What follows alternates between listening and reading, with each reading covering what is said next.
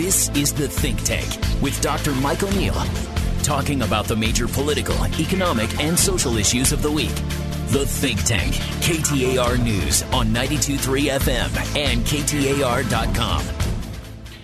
There's a proposition, an initiative that is on the ballot in November that probably haven't hasn't gotten as much attention as some others, hence our interest today.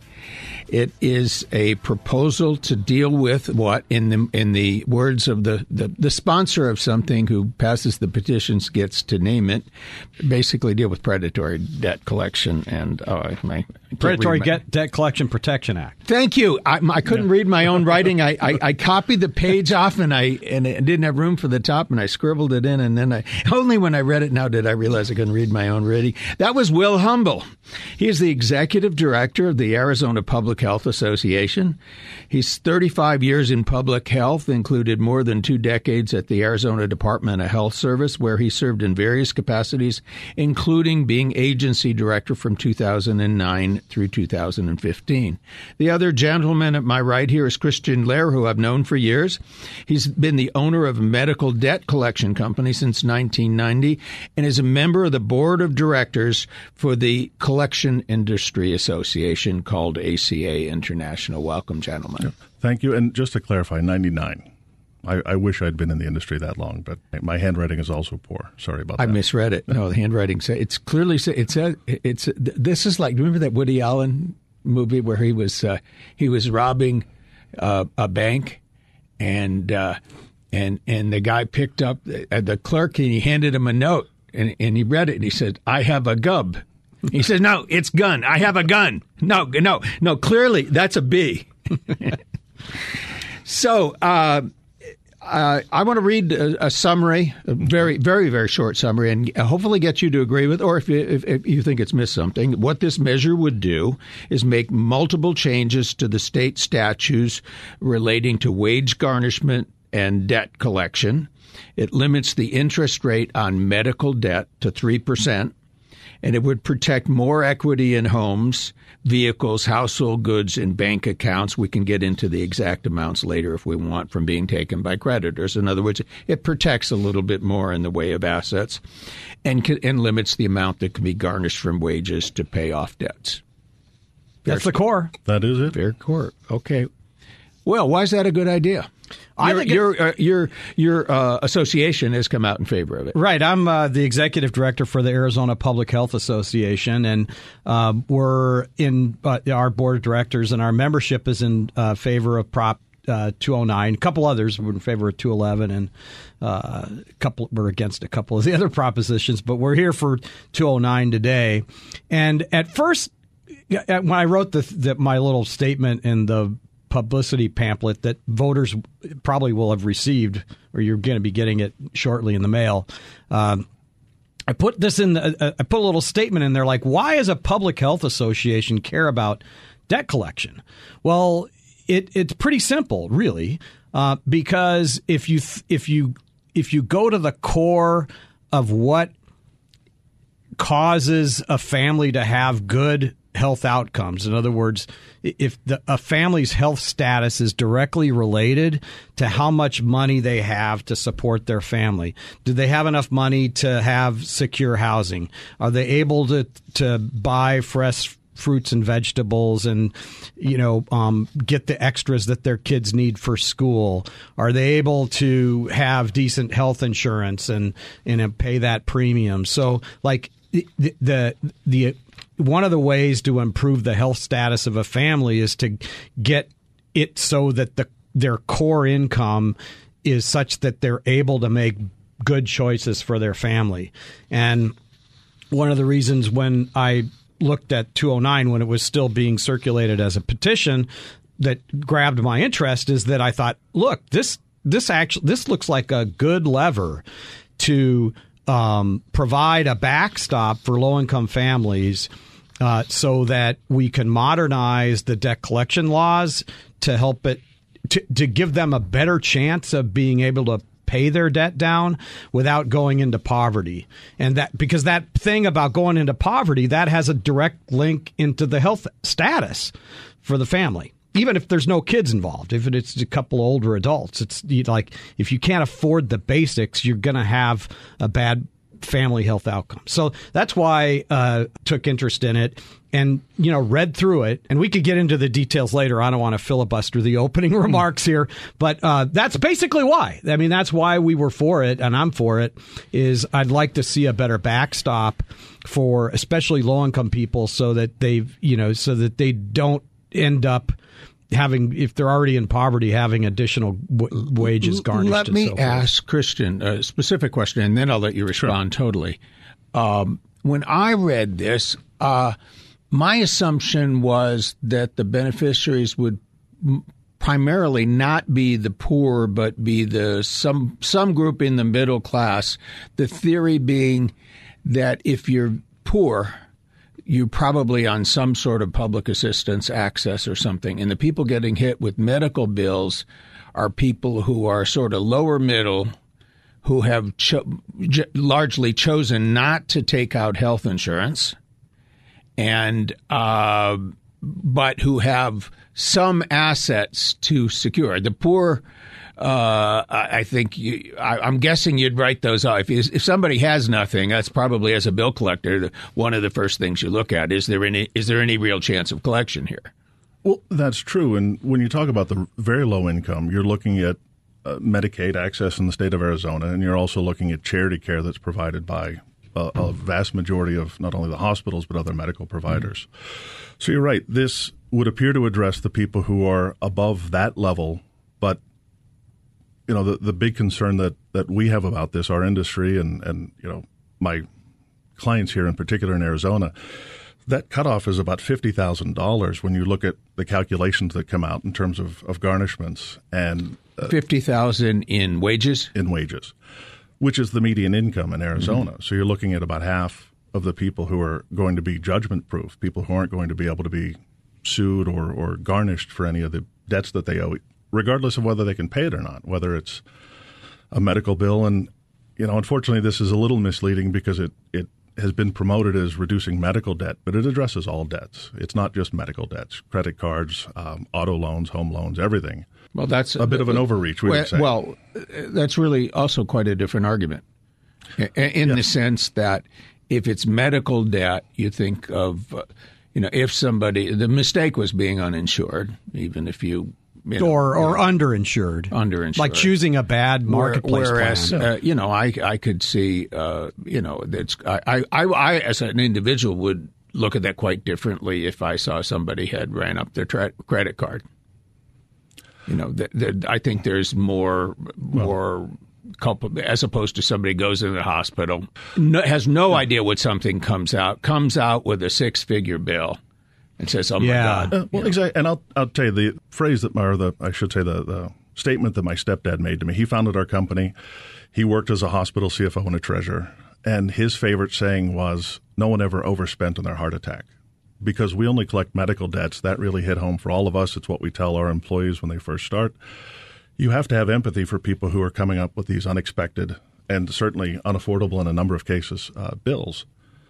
But he also stressed how important it was those people who can pay should pay because the hospitals and the doctors rely on that money to keep the doors open. So if you're looking at making changes to how we bill people for medical debts or how we collect from people who have medical debts, this is a very blunt instrument that doesn't just address medical debts. And I think some could argue at, at $50,000 for an annual income, there are people in that group who can probably pay, if not all, at least part of the debts they owe or make arrangements for it, and they'll now be mostly excluded. Now, are these a matter, as a matter of uh, clarification, are these ors or ands? In other words, let's say somebody makes forty-five thousand dollars. Okay, they may have their wages exempt from garnishment, but suppose they also have assets, higher level assets.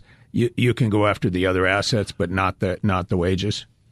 Correct, but you're looking at significantly increased uh, threshold for that as well. Mm-hmm. Yeah, so ultimately, right. but it's an or. In other yeah. words, you, wages is one pile. If you're below a certain right. level, you can't go after the wages.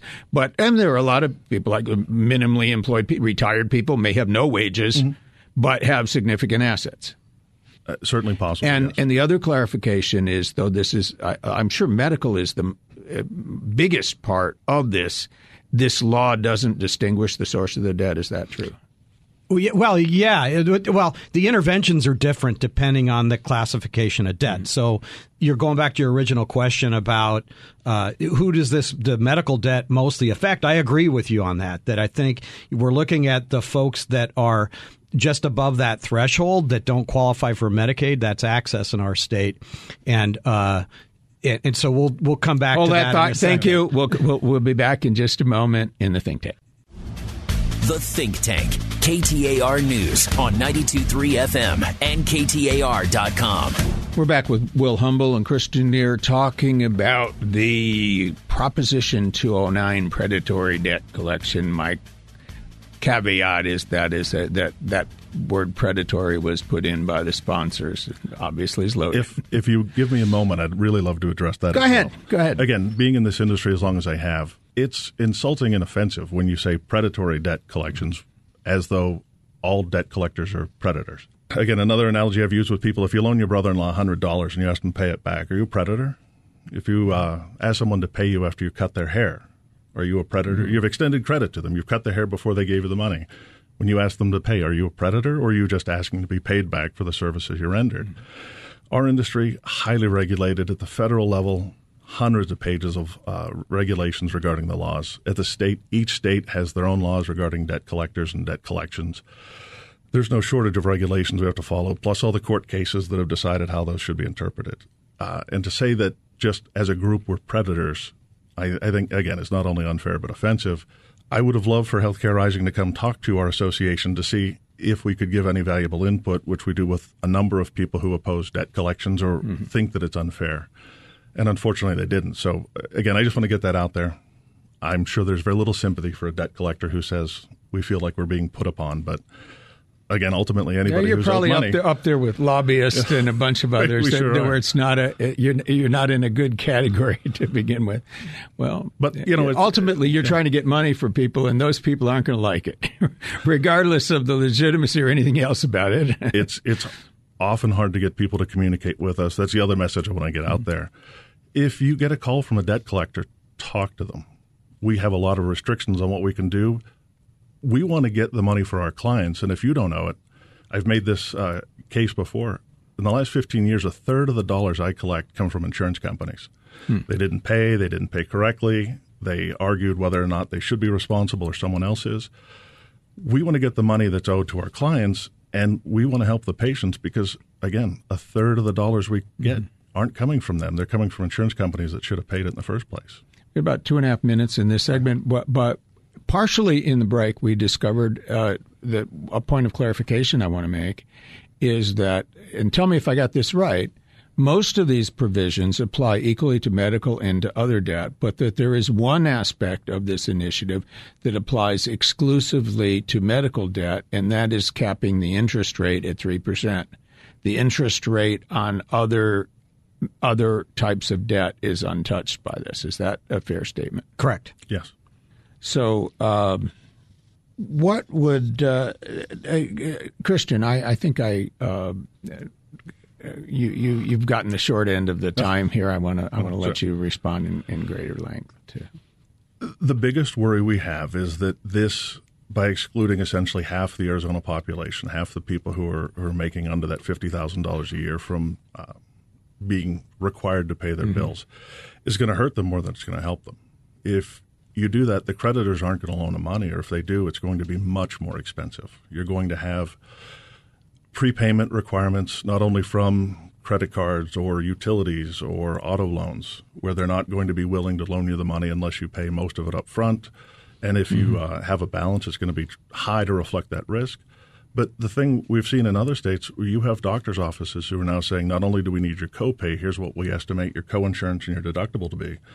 We're not going to see you until you pay it. Mm-hmm. Uh, we need that up front because we're not sure we're going to get it three months down the line mm-hmm. after your insurance comes through. You know, we're a credit economy. People mm-hmm. don't often, uh, unless they come from California, pay for their you know cash uh, for their houses. So it, it's a real concern. The mm-hmm. creditors see that and they're going to um, react appropriately. Where I think that would not occur is when you're talking about hospital bill, the big hospital bills, because essentially a lot of those are emergency cases or mm-hmm. cases that now if it's a discretionary uh, procedure, then yes.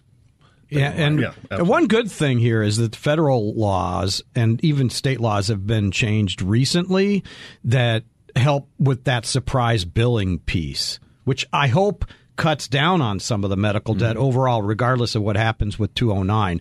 But for years and years, we had you know these the surprise billings where people would go in and get a procedure and the everyone was in network except let's say the anesthesiologist and now they got a $3000 bill when they thought everything was covered well finally at the federal and state level some of that has been straightened out. And and that's a really good thing because it, it forces the hospitals and the insurance plans to do better coordination about who's actually in network prior so that, to that they had no incentive. That's right, because it ended up as you know on the consumer and then they would negotiate. It's not always ends up as debt yeah. a lot of times they negotiate after some different tactics but they end up you know depends on how stubborn you are about and how good a negotiator you are honestly of what you can get that down to that again this is not a 209 thing that's a separate well deal. there's a whole whole issues about medical billing that have all kinds of, which I wanted to get into, but I want to do that after the break because we've only got a minute or so in this segment. Uh, uh, you know, the other things that were involved in addition to the 3% cap. Do you have the figures here? The Currently, uh, Arizona law protects $250,000 of equity in a home, uh, six, uh, 6000 for mo- motor vehicle, and only $300 in the bank account, 6000 in household goods and and those are increased. Do you know the figures that those are going to right now? I had yeah, the house is if it passes would go to four hundred thousand. Mm-hmm. And then and and Not, yeah. instead of two hundred fifty thousand, and would be increased with the cost Inflation. of living index, not the housing index. Right. Yeah. The cost of living was a different thing. So we'll go on break, right? No, we got. Go ahead. We're going to thirty seconds, Christian. You got him. um, honestly, uh, I, I, really want to get into the surprise billing if we do have some time after that, because that is another area where I, I think that's misleading. The thing I'd like to end on right here is if you want to fix medical bills, let's fix that. This doesn't do just that. And easy to confuse the twos. We'll pick this discussion up. Yeah, they're re- they're related. Yeah, well, and perceived as related because it's all about what you pay. We'll return with this discussion in the think tank after the break. The Think Tank, KTAR News on 92.3 FM and KTAR.com.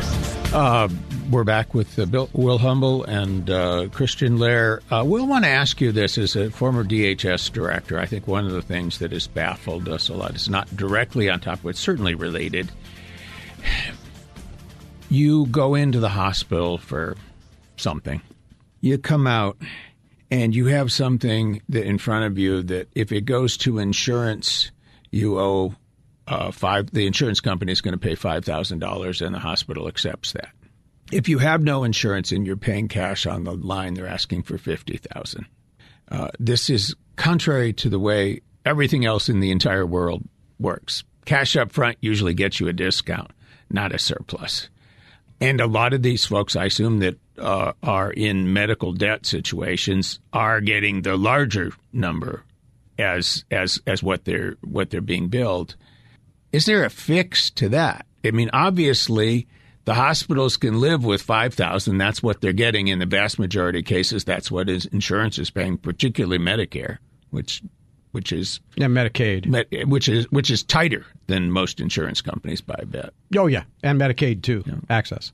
I mean, I remember just in a specific. I, I had a emergency room visit, but I wasn't. I mean, I was I was going to the emergency room I needed, but it wasn't anything. Cash. So I'm I I paid attention to everything that everybody did, and I had some sense of what people's salaries were, you know. And I said, how much time did they spend with me? And then I said, okay, this is how much their salary is. Let me add hundred percent for overhead because there's lots of off, you know.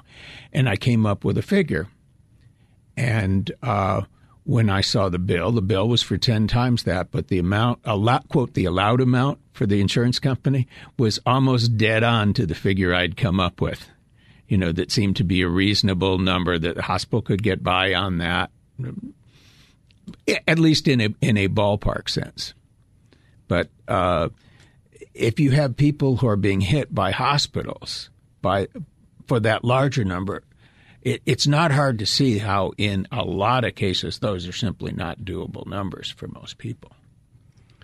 I, I would argue that um, you're not seeing anybody getting those bills anymore. People who are completely uninsured are mm-hmm. generally qualifying for part or all of the bill to be written mm-hmm. off through uh, the charity programs that, that the hospitals have. Mm-hmm. My other argument would be when you talk about the pricing, I know it seems unfair, but if you were to buy something from Walmart, you're going to pay the Walmart price. If Walmart is buying a million of those a month, they're not paying that price. Right. So those contract negotiations with insurance but companies I, are addressing. It. When it. I go into Walmart, there's a there's a ticket on the price, and I can and I can yeah. do it or not. I'm not well, bleeding to death at the time, and I see what the price I, is. I, I go understand. into the hospital. I have no idea. Nobody ever has asked anybody in the hospital, "Do you want this?" It's fifteen hundred dollars. Right. I, I, understand. Emergency yeah. medicine certainly has that problem. Yeah. I won't disagree with that. But I would say in Arizona, at least, all of the prices are posted. Every hospital is required to do that. So the, the prices are out there, they are mm-hmm. available. In an emergency situation, you're right. Again, no one mm-hmm. overspent on their heart attack. You didn't go out and shop for the best cardiologist when you're in the middle of a heart attack. So, again, we understand that. Uh, well, as a former Department of Health Services director, you're you had an interest in keeping the hospitals solvent. Do you see a negative impact of, of something like this on the solvency of hospitals? Uh, you know, I'm not an actuary or an accountant to and, and to you know to look inside the books of the hospitals. But you know, the, the truth of the matter is, if this passes, um, it's going to change the nature of how medical debt can be collected, what assets are protected, the thresholds um, for collecting and garnishing wages, and that will have some impact. I, I, can't talk to the magnitude of it. It would have some impact on the you know the ability of hospitals and the and the doctor networks that contract with those hospitals mm-hmm. on what they're able to collect and what they're what they're not no longer able to collect and then this rapidity or speed at which they'll be able to collect on some of the debt. So so like I'm not here saying that this is a one-way street my attitude is I think that this that 209 does more good than it does harm. But I'm not here to say there's nothing. There's no side effects. There's there no unintended consequences that we can't predict. And I and what you just pointed out one, which is you know the the threshold and speed at which you know medical debt can be collected, what kind of assets are protected um, from the person who you know owes that money through medical or some other consumer debt. Um, and and you know, and you mentioned it earlier, Christian, that that you know, look, it, it's going to change the dynamics on who gets what entities that loan money on the consumer mm-hmm. side, not so much medical, but on the consumer side and the and the you know what are they willing to go out on a limb for if they're working in a post 209 environment. So that those, that's true. I just think that this does more good than it does harm, but I'm not saying there's no side effects. Let, let me ask Christian. Let's assume this passes. Tell me how it affects you and the the the, the collection process. Well, obviously, it removes a large number of people from being collected from, mm-hmm. and and those you described that up to this point primarily on the basis of income. Is that you? Is yes. that really the big? It's not assets as much as it is income. Correct. Looking at people's income and saying we can ask them to pay, but what are the consequences if they don't? And if there are no consequences, unfortunately, you're going to have a large segment who is going to say, "Well, then I just won't." Um, and you know that's the one danger. And again, I'll reiterate: if you want to address medical debt, let's address medical debt. Let's have a policy debate and figure out the best way to address that in the state. This is a very blunt instrument that affects the entire credit economy, not just medical providers. And it's going to flow all the way down the line. You're going to see those restrictions. And that group of people, the middle income, above the poverty level, above the the sort of Medicaid eligibility level, and below the fifty thousand dollars, those are the ones that we're trying to help And this is going to make it even more difficult for them because they're not going to have access to credit, I would argue, at all, or if they do, much more expensively. So I, I think that's the big reason that we're against this. It doesn't address medical debt. It isn't just for medical uh, providers. It's for everybody who loans money. And you know, when you talk about a credit economy, again, it's not just loaning money. If I perform a service and ask you to pay for it afterwards, I've extended you credit. Mm-hmm. Every instance you've run into where you've you've done that in your life is at risk because of this and because of the again the blunt instrument that it is. So I got some numbers. We talking about garnish of wages for a All second. Right, so we talked about the fifty thousand mm-hmm. threshold.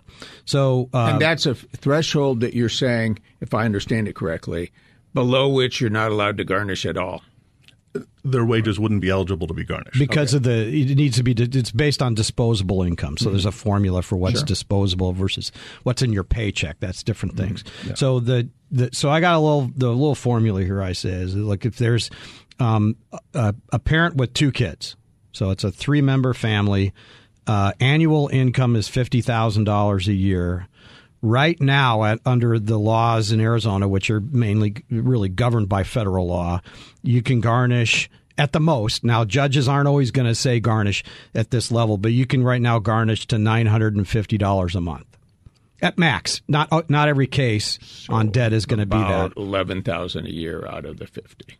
Yeah, yeah, yeah, right.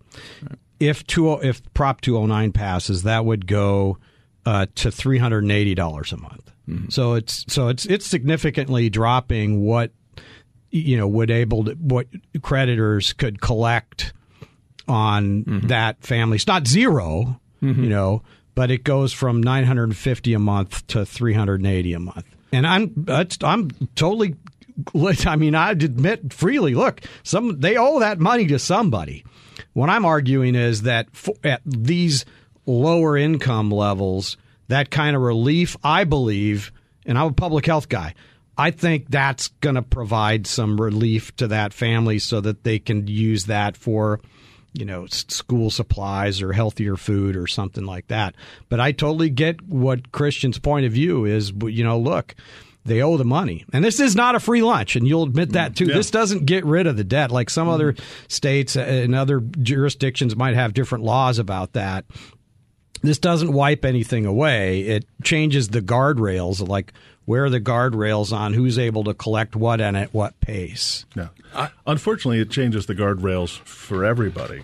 And that's the other argument we have. If you want to have a targeted program to help people who are truly in need, develop that. This doesn't make a distinction. If they meet those income thresholds and the disposable income thresholds, whether or not they have the ability to pay, whether or not that is something that they legitimately owe and agree to pay, it's off the table. I sure look at it as a citizen. I look at that very differently based on how that debt came about. I see somebody who got hit with a catastrophic medical bill in one category and somebody ran up their credit card who basically may have perceived that they needed stuff, but basically made discretionary decisions. I see those uh, on a moral basis really mm-hmm. quite differently. Yeah, there there are people who um, have a medical type debt and they end up paying a portion or all of it and putting it on their credit card. Mm-hmm. I would argue, listeners, don't do that because look at you look at the interest rate on your credit card before you make that kind of but so, decision. But I suppose Christian is calling these people and saying, "Hey, you know," and and it makes them go away for a while if you give them a credit card number, right? Well, if they pay the debt, obviously we go away. Mm-hmm. If they say why they can't pay the debt, our clients are medical providers. They understand that. They hear these people, especially when you get into the doctor's offices. These are people they may have been treating for years. They can be extremely flexible in, in how they handle that. I don't think I mentioned it earlier, but the one thing our industry has, has done, if you go to knowmydebt.com, we're promoting financial literacy and what to do if you get that call. Because we don't want bad actors in our industry any any more than people who are getting those calls get. And there's a lot of stuff that we're restricted from doing, a lot of stuff that we have to do. And I would ask people, talk to us, see what you can do about it, see how we can work with you, because that's ultimately what we're trying to do on behalf of our clients. Well, I'm going to return. I'm going to go to you and I'm going to ask you uh, sort of what a typical case look what what your profile of cases would your what is what's kind of what it, what are most of them and basically to explain the process of how you go about it when we return after the break here in the think tank. The Think Tank, KTAR News on 92.3 FM and KTAR.com. Uh, we're here with Will Humble, former DHS director, Christian Lehr in the bill collecting business. Want to yeah. ask you about it because it's, uh, I think, a mystery to people. First of all, could you describe to me kind of what the profile of your business is? It's people who, I mean, is it largely medical debt? Is it how and and and if it isn't, is that because of you? Really asking about the industry in general. Who are who is subject to what's a profile of people who are subject to bill collection look like? It really runs the gamut. Uh, one thing I started doing many years ago because I'm I'm proud of our industry. I'm proud of how we contribute back to the economy. People ask, "What do you do?" I'm a bill collector. Oh, and you get one or two responses. They turn away or they say, you know, I have a friend and get into a story about it. it it's anybody. Anybody can miss paying a bill. Anybody can miss, uh, whether it's a medical bill, whether it's a uh, credit card payment. Someone's going to call them, ask them to pay it traditionally. So it, it's everybody. Our company only does medical debts. But yeah, it's it's every sort of debt you can imagine that people might generate that they've agreed to pay. So I don't think anybody is immune from from possibly facing a call from us. But but I, am asking about sort of big tranches. Is is medical debt the medical, biggest yeah. tranche? Medical's a big one. Student loans, and then you get into all of the other possible auto loans, uh, personal loans, uh, credit, credit, cards. cards. Um, yeah, all of that stuff. So yeah, but medical is certainly a big one. Student loans are certainly a large one as well. Uh, I wonder if a lot of it isn't now not the medical, but the discretionary side of it is you know, we have a society where you there's lots of uh, well, buy a car. It, it's almost secondary. What's the car cost? It's well, it costs you know four hundred dollars a month. I said, well, wait, a bit, that doesn't mean anything to me. For how many months? You know, I I don't think that way. It's, sure. What's the bottom line total cost?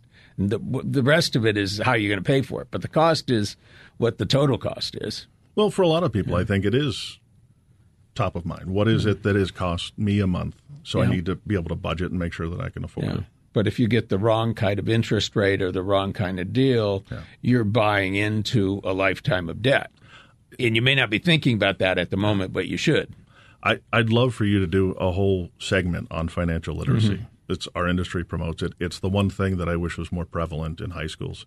I think mm-hmm. sending kids out with the ability to get credit cards and a checkbook well, as long as I have a check, I can write a check, right? Yeah, and that's and and, and they and, get the credit card, and they only look at minimum amount due.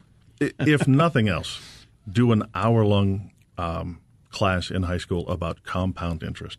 That would oh, solve oh, so many of the problems that people run into, especially younger people. I had a uh, I had a, a, mathematical question that I once figured out. Uh, you spend five bucks a day on a Starbucks coffee, okay, and you start that from the day you enter college until you're my age, okay, and uh, you take that money and you put it in the stock market at ten percent on a daily basis. What is that worth today? And the answer, and you, and I, and if you know the math, you know how old I am, which I won't tell you, but the answer is three point five million dollars. That's compound interest. Even worse is if you say I bought a $5 Starbucks every day while I was in college and stopped after four years. What would it be worth when they're your age? A lot less, but still it's, a lot. Yeah, it's not much less, and it's a significant because it's the time value. Exactly. It's the fact that this is many for many decades. Yeah, and that's that's the secret of wealth. It's not what you earn; it's what you save. So it's uh, like we're turning into the Ramsey show. Yeah.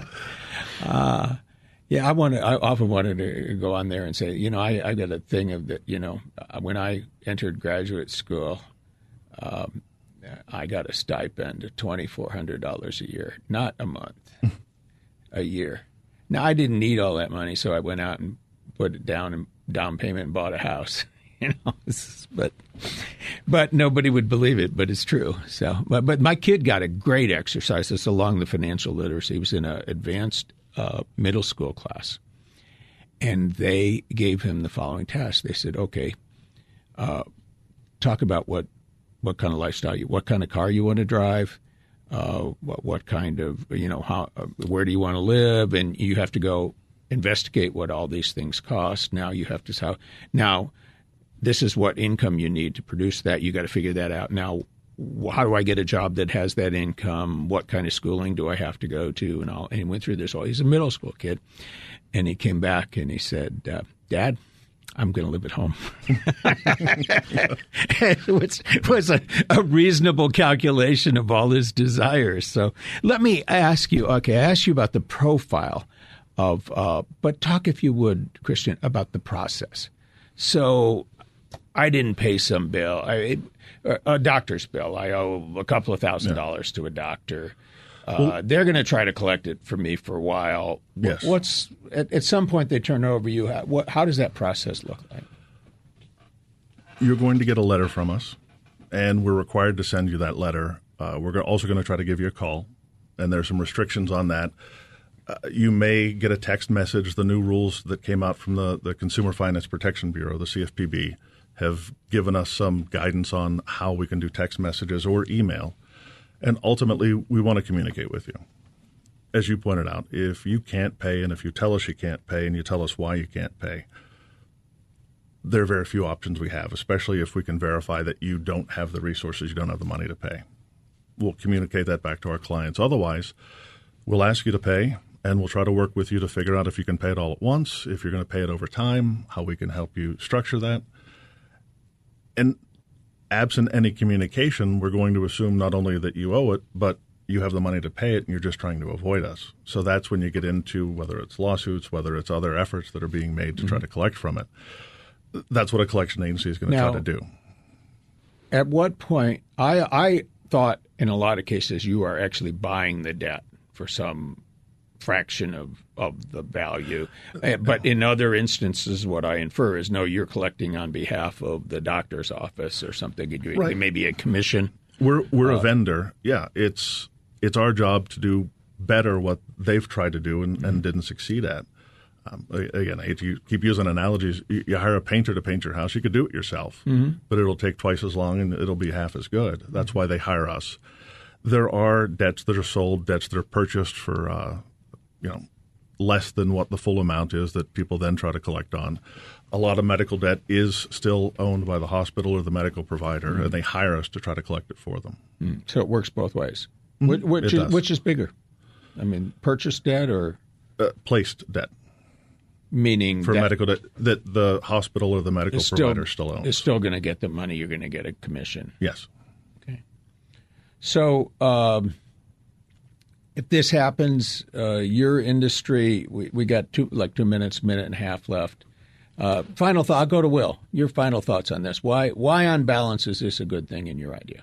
I think it's a good thing because it provides some uh, better protection for lower income people uh, to uh, be able to continue to pay the debt that they owe, uh, but have uh, you know some higher thresholds especially the garnishing of wages. I mean i think there's two really important things to me. It's the 3% interest rate cap on the medical debt we talked a lot about interest rates. If you owe a lot of money, interest rate is interest well. Rates that's what, that was the thing. I thought. Just aside on the student loans, I thought the thing Biden could have done yeah, politically was don't forgive a nickel, but but put, put the, the interest rate down to the federal rate or something like yeah, that. Probably would have helped people more and been more acceptable. I agree with you politically. Um, but the the three percent cap on the medical mm-hmm. debt rate, and then uh, the the protecting more of a person's paycheck on what can be garnished and those two things. The reason I like it is I think it's going to help uh, some families stay okay, out of poverty. Christian, you got 15 seconds. It's overreach. It is going to affect a lot more people than uh, you think it's going to affect. It's going to affect the credit economy. And just as a, uh, a now 24 year uh, Arizonan, it's a bunch of Californians telling us what they think we should do instead of Arizonans making that decision. You get the final word. I want to thank you both. If you want to reach me, it's mikeoneal.org. We'll see you next week on a different topic of public interest in the think tank.